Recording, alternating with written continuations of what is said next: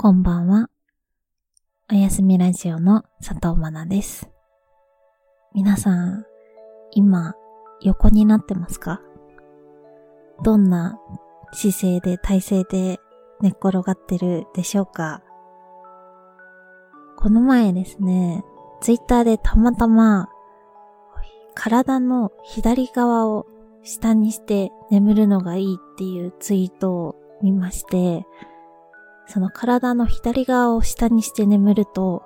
消化器系の臓器、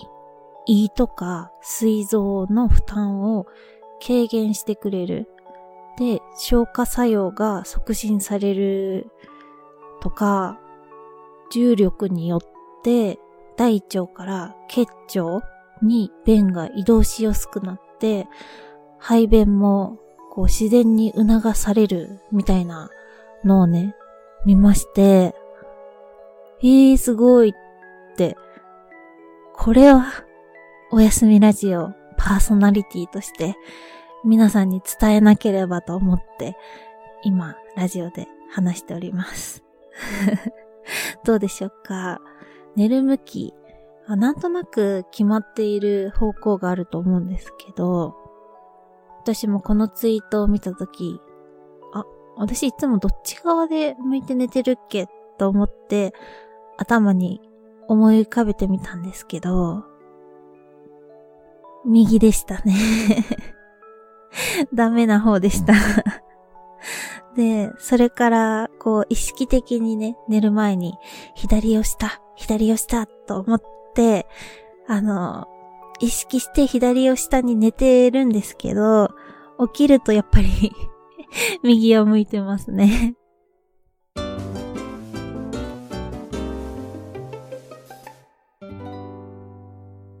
はい。では、今日もリスナーさんからいただいたお便りを紹介していこうと思います。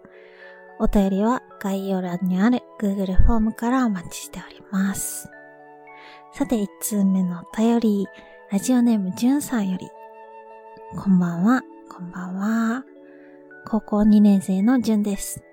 いつもラジオ癒されて聞いています。まなさんに話を聞いてほしいです。僕は親の仕事の都合で今年の2月からアメリカに住んでいます。自分が言葉の壁にぶつかっている間も友達は学校で制服を着て笑い、放課放課後には友達と部活をして僕だって遅れていたはずの青春を当たり前に過ごしているんだろうなと思うと涙が出ます。僕はもともと学校で友達と過ごす時間が大好きで、中学校の時や日本の高校で過ごした1年間、本当に楽しかったので余計に未練があります。もちろん海外で過ごすことで得られるものがあることは分かっています。けど、どんなに英語が話せるようになって、コミュ力が上がったとしても、僕にとっての幸せは友達と過ごす時間でした。10ヶ月近く経った今でも下を向いてしまうことがあります。自分だけと疎外感を感じて、精神的にとてもしんどいです。マナさんからの言葉が欲しいです。これからも応援しています。PS、来年の夏休みに一時帰国をします。その時は自分も幸せな時間を過ごしたいです。とお便りいただきました。じゅんさん、ありがとうございます。うーん、そうですよね。じゅんさんは自分で留学したいと思ってアメリカに行ったわけじゃないので、自分で望んで海外に行くっていうのと、そうじゃないのって結構気持ちの差があるので、ね、こうアメリカに住んでます。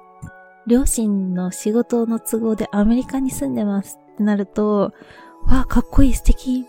ってなるけど、思われるけど、こう、純さん的には辛いなって思っちゃうのも、またね、こう、人に理解してもらえないみたいで、辛いのかもしれないなって思いました。うん。そうですよね。高一、楽しかったのに、アメリカに引っ越しになって、海外ってなると、もう、こう東京で楽しくやってたところから田舎に引っ越しっていうのとも違って、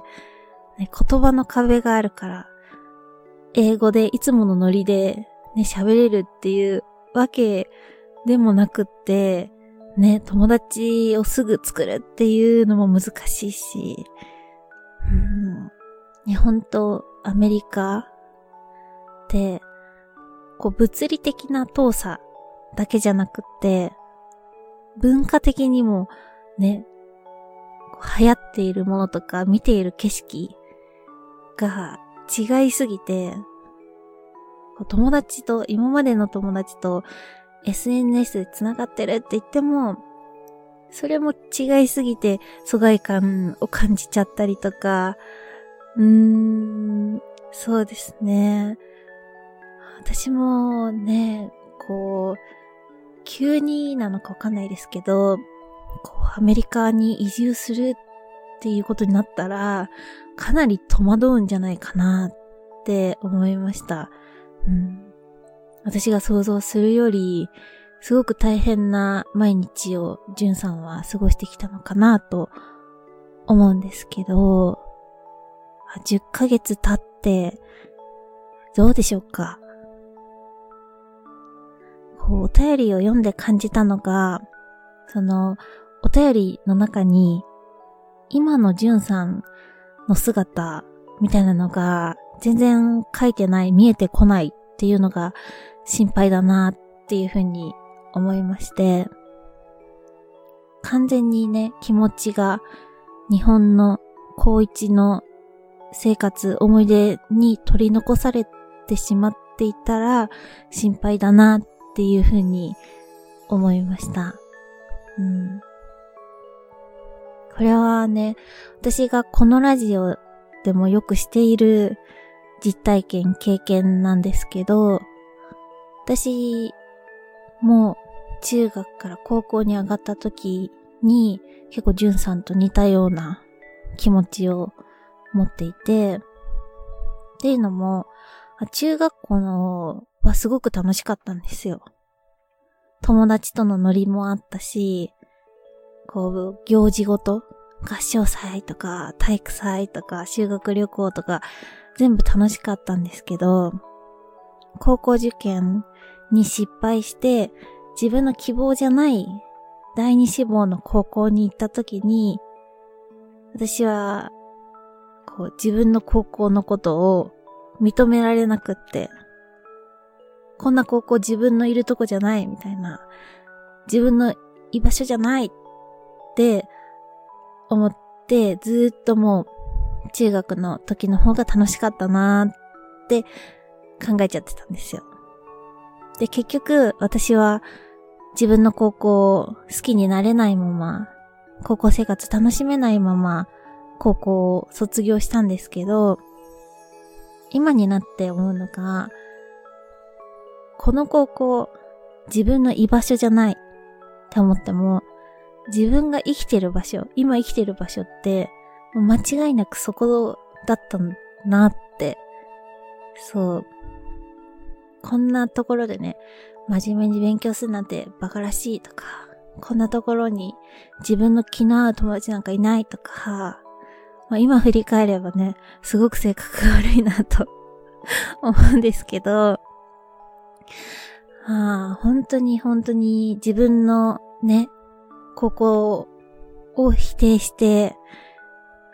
中学の楽しかった思い出の中に、こう、逃避して生きていたんですけど、それって、本当に何も意味がなかったというか、むしろ逆に自分を辛くさせていたなって、今はね、わかるんですよ。うん。こう、負の感情でどんどんどんどんこう、飲み込まれてしまって、もう全部こんなの、なんとかとか、どうせ、なんとか、ないないなんて意味ないとか、そう、もう、自分のね、今を否定して否定してっていう感じだったんですけど、まあそれはすごくもったいなかったなって思います。そうやってね、あまり知りもせずに否定していたたくさんのものの中に、もしかしたら自分が好きになれるものだったり、本当は楽しめるものがあったんじゃないかなって、うん、こう辛いなって思っても、こうずっとその辛いっていうところにとどまるんじゃなくて、一度リセットするべきだったなっていうね、いうのは大人になって思います。そう。でも辛いなって思うことは仕方ないことだと思うんですよ。そう思うのは全然悪いことではないんですけど、ダメだったのはずっとその気持ちの中に引きこもってしまっていたこと。そこをね、抜け出そうとしずに、ずっと、辛い辛い辛い辛い。中学の時は良かった。あの時は楽しかった。ってずっとその場に留まってしまっていたっていうのが、うん、どんどんどんどんね、自分を生きづらくさせてしまっていたなっていうふうに自分のことをね、振り返ってそう思います。で、じゅんさんがそうだとはね、このお便りを読んだだけじゃわからない、うん、感情の一つをね、見せてもらっただけなので、じゅんさんへの直接的なアドバイスにはならないかもしれないんですけど、こう、もし、ああ、そうかもなって、こう、日本のね、高一の時の思い出の中にずっと留まってしまっていたかもなって思うところがあったとしたら、そう、そこから抜け出せるといいなって思いました。うん。こう、急にポジティブになるっていうのは難しいですけど、私のおすすめはですね、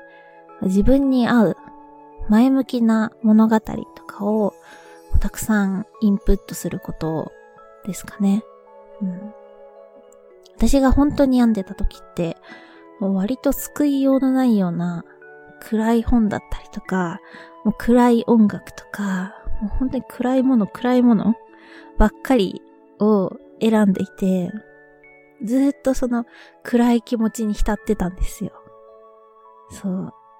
前向きなね、言葉、物語全部嘘くさい。もうそんな簡単に現実はうまくいくわけないバカみたいみたいな風に思って、もうずっとね、なんか共感できるような暗いものを探して、で自分の暗い気持ちを掘り下げてしまっていたんですけど、結構ね、前向きな漫画とかアニメを見るようになってから変わったような気がします。うん。バカみたいにね、前向きな、もう全部最後にはハッピーエンドになるよっていう物語を見ろっていうわけじゃなくって、そうじゃない繊細な作品っていうのもいっぱいあるので、自分に合う前向きな物語っていうのをたくさん見てみて探してみて、自分の中に成功するイメージみたいなとか頑張れるイメージみたいなのを作り上げていけるといいのかなって思いました。うん。本当にね、でも、じゅんさんの環境っていうのは、私の想像が及ばないぐらい大変だと思います。うん。なのでね、こう、楽しかった時の思い出は大切にしつつ、こう、思い出の中に生きないで、じゅんさんが今、前を向いて、こう、生きていってほしいなと。で、また新しい楽しい思い出を作ってほしいなって思いました。心の底から応援しております。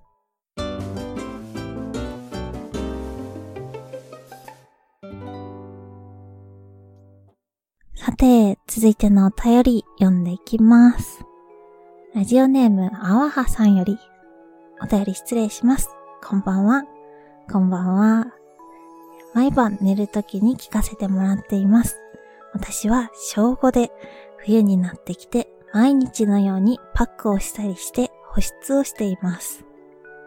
前まではドンキとかの大容量で安いやつみたいなのを使っていたんですが、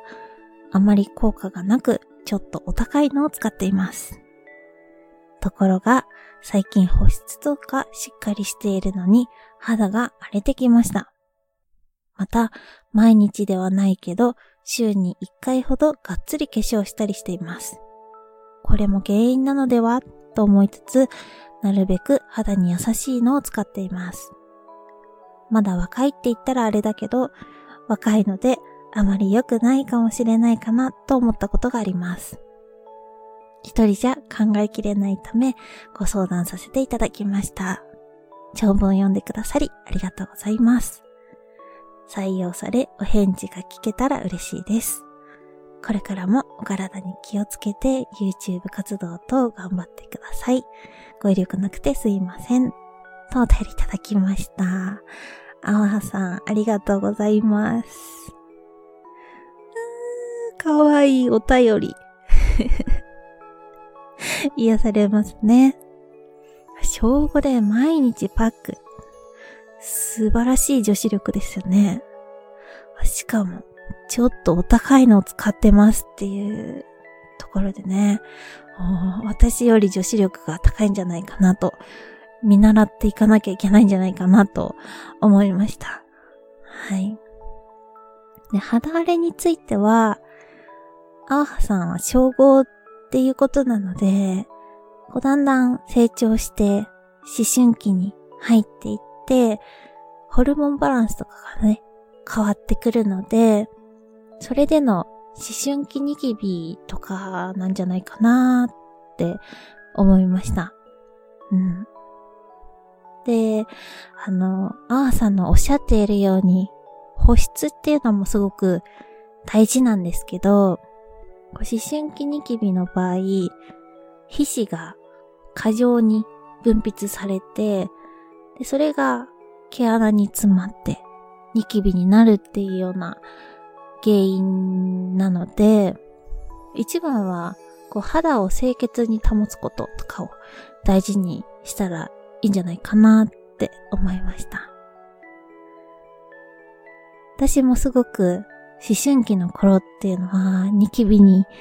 悩まされたんですけど、洗顔とメイク落とし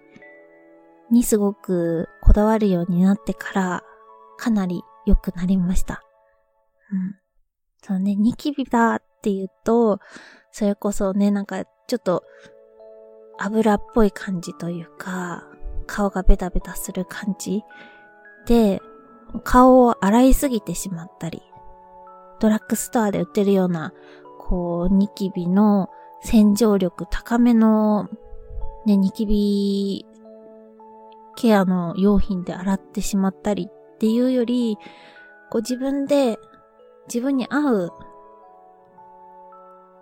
洗顔とかメイク落としを見つけて肌を優しく洗うっていうのが私には良かったのと、あとは皮膚科ですね。うん。マナさんも本当にニキビには悩まされたので、皮膚科も3件4件ぐらいニキビでいろいろ行きました。うん。で、合う皮膚科、合わない皮膚科、いろいろあったんですけど、でもやっぱりね、皮膚科でもらった飲み薬っていうのが一番効果てきめんでしたね、私は。うん。なのでこう、ね、ニキビがひどくなる前に、悩みが深くなる前に、皮膚科に行くっていうのも大事かなと思います。肌の悩みっていうのは、本当に根深いのでね。うん。肌もそうだし、人によっては歯並びであったり、髪の毛のくせ毛だったり、そういう見た目のコンプレックスっていうのは、本当にそれだけで性格が変わっちゃうくらい大事なことかなと思うので、こうね、あんまり自分で何とかしようってせずに、あの、本当にね、あ、ちょっとひどくなってきたなっなったら、お母さんに皮膚科連れてってって言うとか、うん、ちょっと良さそうなニキビ用品お母さんに買ってっていうとかしてみるといいのかなと思います。はい。で、え、アオハさんはお化粧とかを週1回ぐらいしてるのが良くないのかもっていうふうにお便りに書いてくださっていて、まあお化粧しない方が、しないに越したことはないと思うんですけど、まあ、でも、お化粧もね、楽しみたい時期だと思うんですよ。うん。おしゃれしたいとか、メイクしたいとか。同級生の中でも、やっぱりね、そういうのをさ、先にしたいっていうか、先に大人っぽくなりたいというか、うん、メイクとか、彼氏とか、ね。なんか、そう、そういうので、ちょっと一歩先に行きたいじゃないですけど、まあそういう気持ちもわかるなっていうのがあって、なんでね、お化粧をしない方がいいよとか、まだ若いので、そんなのする必要ないよ。すっぴんで可愛いんだから、とは言わないので、お化粧したらメイク落とし、洗顔っていうのを大切にするといいんじゃないかなと思います。はい。あわさんはね、肌に優しいのを使っていますっていうことなので、まあ、大丈夫かなと思うんですけど、洗顔で落ちるようなコスメを使うとか、お母さんが使っているいいメイク落とし、化粧落としをこっそり使って、ちゃんと落とすとかしてね。はい。肌を清潔に保つっていうのを心がけてみてください。はい。お便りありがとうございました。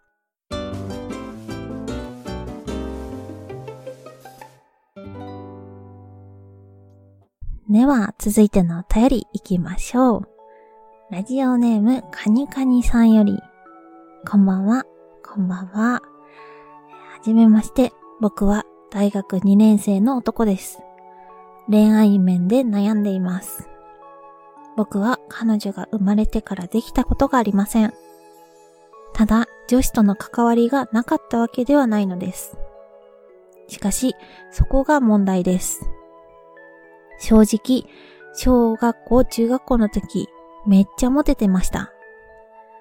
今、当時の女友達複数人によく会うのですが、全員にめっちゃモテてたよね、と言われます。彼女たちは僕の今の姿を見ると、彼女いるでしょ？いたでしょ？と聞いてきます。一方、大学では変な女の子ばっか会ってしまいました。サークル、かっこ今はやめています。の同期の女の子に6人でドライブ中、3列シートの真ん中で真夜中に抱きつかれ、耳打ちされたり、私、好きになった人は問られたくないから、ぐいぐい行くんだよね、とか言いながら、二人でイルミや夜景を見に行ったのに、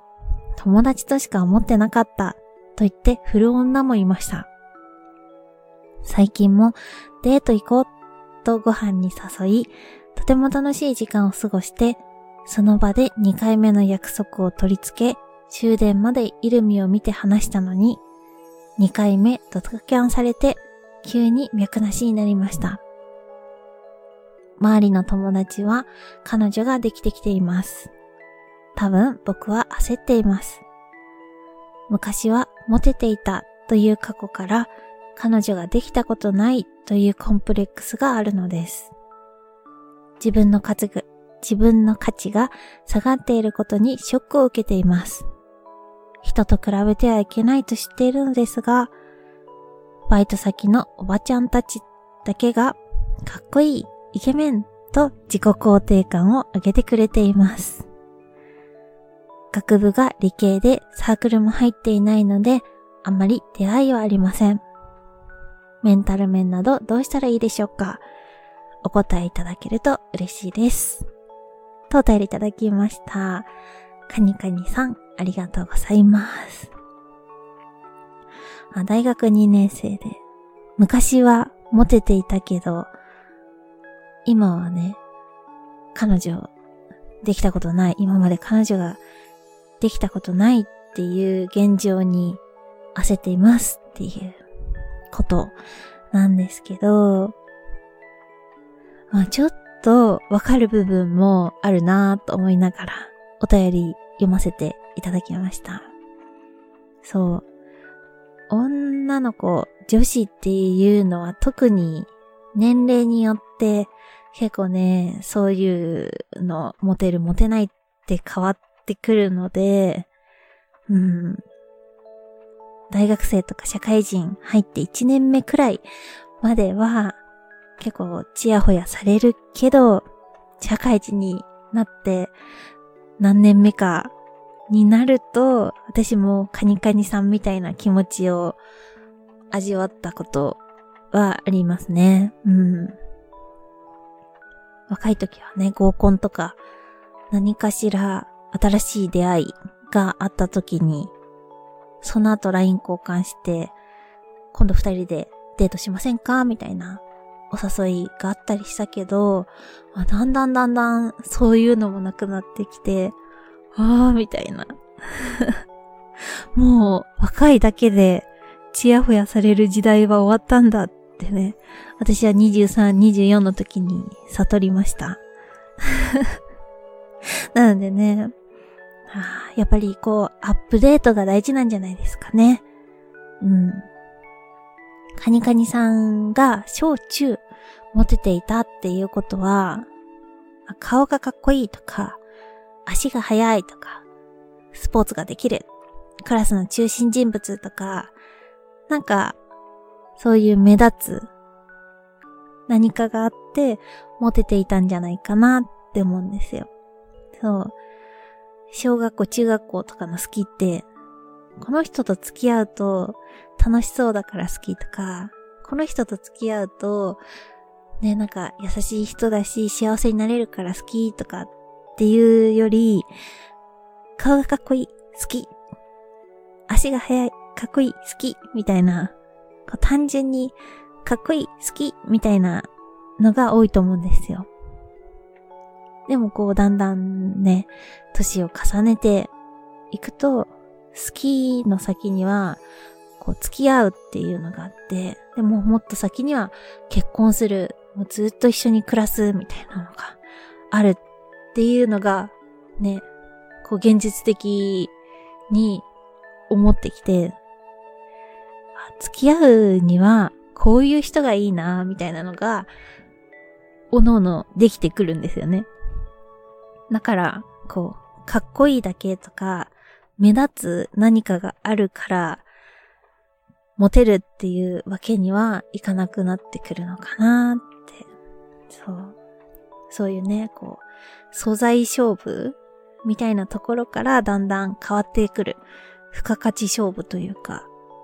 うん。なので、こうデートした時に楽しいなって思える人とか、一緒にいて、こう、心地いいな、この人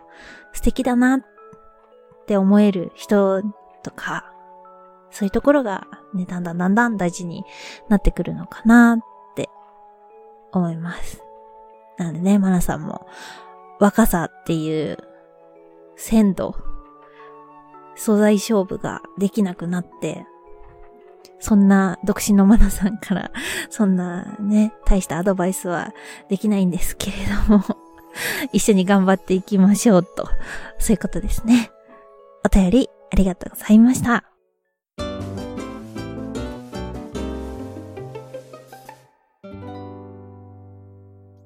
さて、続いては、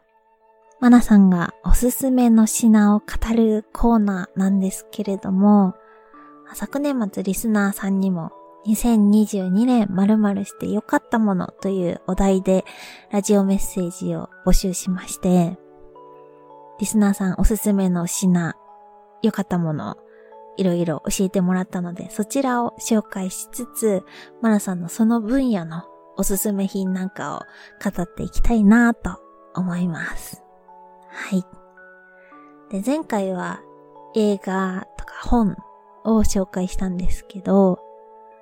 今日紹介する〇〇して良かったものは、買って良かったものになります。えー、まずはじめ、リスナーさんのおすすめですね。ターザン後藤さんの2022年買って良かったもの。PS4 ここ数年コロナ禍でお出かけができず家にいることが多くなり PS5 を購入して時間潰しにしようと思いましたが本体不足で買えず。前のゲーム機 PS4 を購入しました。これを買ってよかったことはゲーム以外にネット番組も見られるし友達から遊び飽きた PS4 のゲームソフト、PS4 のゲームソフトをたくさん貸してくれたことも良かったです。マナさんはテレビゲームで遊ばれますか？ささやかで地味ですが、毎日楽しんでいます。とメッセージいただきました。ありがとうございます。なんかすごいほんわかするメッセージだなぁと思いまして。PS5 買えなくってね、クソーって言うんじゃなくて、あ、じゃあ PS4 買えばいいかって言ってね、友達からソフト貸してもらおうみたいなところが、なんかすごいいいなって、あったかいなって思いました。人柄がね、伝わってきますね。えー、マナさんはテレビゲームで遊びますかっていうことなんですけど、私は遊ばないんですよね。そう。小さい頃に、あのゲームで遊ぶっていうことをしてこなかったので、馴染みがなくって、大人になってからもゲームってね、なんか、触れないんですよね。うん。でもね、こう、アニメとか漫画とかも、小さい頃は、あの、母がね、厳しくて禁止されていたんですけど、大人になって、え、こんな面白いの？って、その扉を開けれたので、ゲームの世界もね、ちょっと知りたいなっていう気持ちはあります。はい。続いて、ラジオネーム、匿名希望さん。2022年買ってよかったものは、ストレッチマット。僕は高校3年生なのですが、部活動を引退引退してしまい、体を動かす機会が一気に減ってきました。もともと線が細かった体は、日に日に筋肉が落ちてガリガリになり、さすがに筋トレくらいはしようと思い、貯金していたお年玉でストレッチマットを購入しました。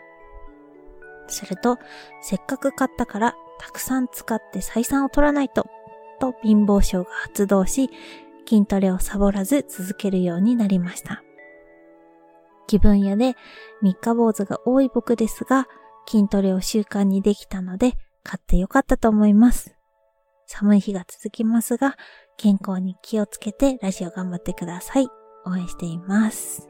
とメッセージいただきました。で、似たような運動系のね、買ってよかったものをあげてくださったのが、ラジオネームおたけさん。仕事上あんまり動かない仕事なので、本格的なウェアとシューズを買いました。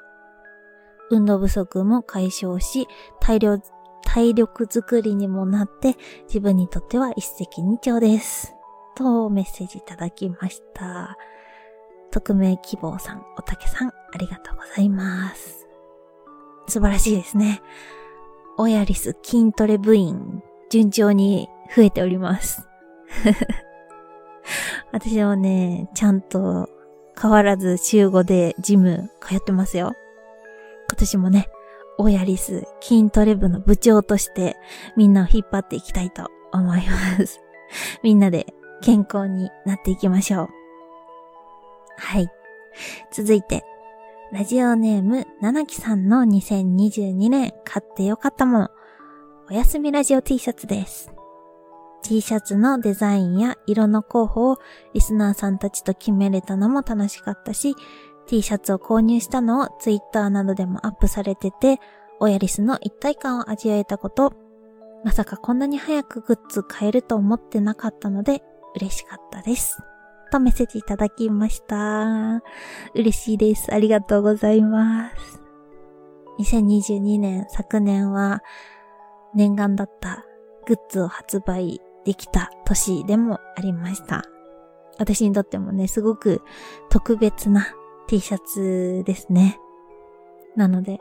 ね、こうやって言ってもらえるとすごい嬉しいです。私も本当に、あ、私以外にも本当に届いてるんだ、みたいな。リスナーさんに届いてる、みたいな感動がありました。購入いただいた皆様、本当にありがとうございます。で、以前、あの、グッズのタイミングが合わなくって買えなかったんですけど、また発売予定ありますか？みたいなお便りをくださった方がいて、その時に、あの T シャツとかはちょっと考えていないんですけど、ステッカーを販売したいっていうような話をしてたのを覚えてますでしょうか？それをね、今度4周年のタイミングに合わせて、おやすみラジオステッカー販売できるように今準備しているので、もし欲しいよっていう方いたら、一緒にスマホケースに挟んだり、パソコンに貼ったりしましょう。はい。で、私の2022年買ってよかったものって言うと、二つあるんですけど、一つがドライヤー。今まで使っていたものがね、もう寿命で壊れてしまって買い替えたんですけど、それが、えっ、ー、と、パナソニックのナノケアで、値段が3万円くらいするものなんですけど、すごい良かったです。これはおすすめ。ドライヤー、次何にしようかなって迷ってる人がいたら、もう激推ししたいドライヤーです。最近は、こういうね、こう高い性能のいいドライヤーっていうのがすごく増えてきて、本当にね、どれにしたらいいか迷っちゃわからない、どれがいいかわからないっていう風になっちゃうんですけど、あのー、ね、これは自信を持っておすすめできます。私、前が、そのパナソニックのナノケアの2万円くらいするやつを使ってたんですけど、買い替えて、もうすぐ良さを実感しました。翌日のまとまり具合が全然違うんですよ。パナソニックのナノケア、今売っているのが、2万円、3万円、3万5千円くらい、3つぐらいね、商品があるんですけど、3万円のやつ。そう、3万5千円は、ちょっと高いなと思って 手が出なかったです。3万円のやつ、真ん中のグレードなのかな？なんですけど、私はね、すごい十分満足でした。うん、結構リスナーさん、私と同年代の方も多くて、こう今、結婚したりしてね、新しくそういうの買うこともあるかなと思うので、ドライヤー新調するようなタイミングがあったら、ぜひちらっと思い出してください。はい。で、あと一つ、2022年買ってよかったものは、スマホケースなんですけど、背面にカードがね、1枚2枚入れられるスマホケースです。で、このスマホケース、何がいいかっていうと、私はそこに車の運転免許証を挟んでるんですけど、そしたらもうスマホと鍵だけ持ったら出かけられちゃう。財布持たなくていいっていうのが楽で気軽で気に入ってます。うん、手帳型とかじゃなくって、本当にね、ケースの背面にカードが入れられる、ね、ちょっとしたポケットみたいなのがついてるくらいなので、全然ね、厚みもないので、普通にポケットにも入るし、分厚さもないので、ジムとか行くとか、ジムに行くときとか、着替えだけ持ってピュンって行けるんで楽なんですよ。あと私は車移動が多いので、駐車場で駐車券を取るっていうことがすごく多いんですね。で、あるあるなんですけど、結構、駐車券って、こう車出そうとしたとき、あれ？自分、駐車券どこやった？みたいな。ヒヤッとすることありませんか？で、そういう時に、あの、駐車券をスマホのケースに挟んでおくと、スマホって一番触るので、絶対なくさないし、絶対意識がそこにあるんで、そういうね、駐車場でのヒヤッとみたいな。あれ？どこやった？私、駐車券、あれ？ないえ？ポッケ？みたいな。財布？みたいなのがなくなって、とっても良いでございます。はい。なので、私の2022年買ってよかったもの、パナソニックのナノケアドライヤーと、背面にカードが入るスマホケースです。はい。というわけで、今日もおやすみラジオ、お別れのお時間が近づいてまいりました。眠くなってきたでしょうか？今日もね、リスナーさんとお便り、メッセージ、いろいろ